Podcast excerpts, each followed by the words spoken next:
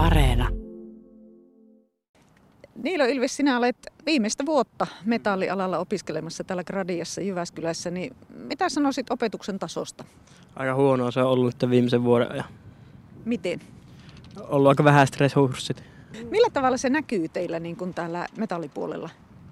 No esim. jos on tää noi ytokurssit, niin, niin jos jotain menee huonosti, niin säädät suoraan neljännelle vuodelle. Että ei ole niinku resursseja hoitaa uudestaan. Se se on kerrasta poikki. Joo, se on kerrasta poikki, kyllä. Miten arvelet nyt kun valmistut, niin miten valmis olet menemään työelämään tämän koulutuksen pohjalta? Kyllä mä oon aika valmis olen. Mä oon ollut aika monessa työpaikassa jo muutenkin nyt. Että kyllä. Onko se niin, että siellä töissä sen parhaiten oppii?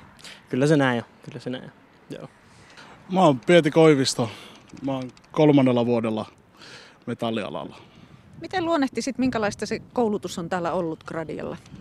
No, kyllä tuo koulutus toimii, mutta ehdottomasti voisi olla enemmän resursseja. Että semmoinen kohdentava opetus ei ole hirveän hyvä, että meinaa olla vähän just laitteiden käytössä ja muutenkin, niin tota, ei ole hirveän hyvin niin kuin pysty käyttämään laitteita just sen takia, että on niin vähän opettajia, tosi isot ryhmät on ja Onko se nimenomaan se lähiopetuksen vähäisyys, mikä hiertää? No, kyllähän se on niin, että, että semmoista just ei pysty hirveän henkilökohtaisesti oppilaille antamaan neuvoa ja ylipäätänsä semmoista. Millä mielellä te opiskelijat olette seuranneet näitä muutosneuvotteluja, YT-neuvotteluja, jotka nyt päättyivät?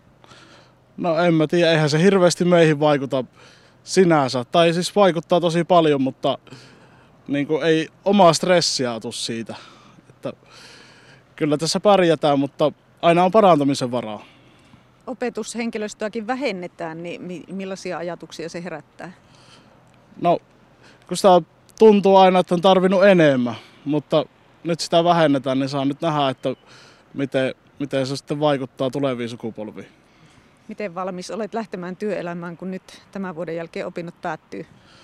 No kyllähän se on lähinnä silleen, että työpaikoissa kai sitä on eniten oppinut, että, että tota, kyllähän sitä valmis on varmasti, mutta, mutta varmaan voisi valmiimpikin olla.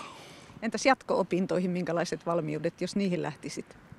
No kyllä se vähän tarkoitus olisi varmaan, että olisi hyvä lähteä, mutta kyllä sitä varmaan joutuu opiskelemaan itsekin sitten jonkun verran.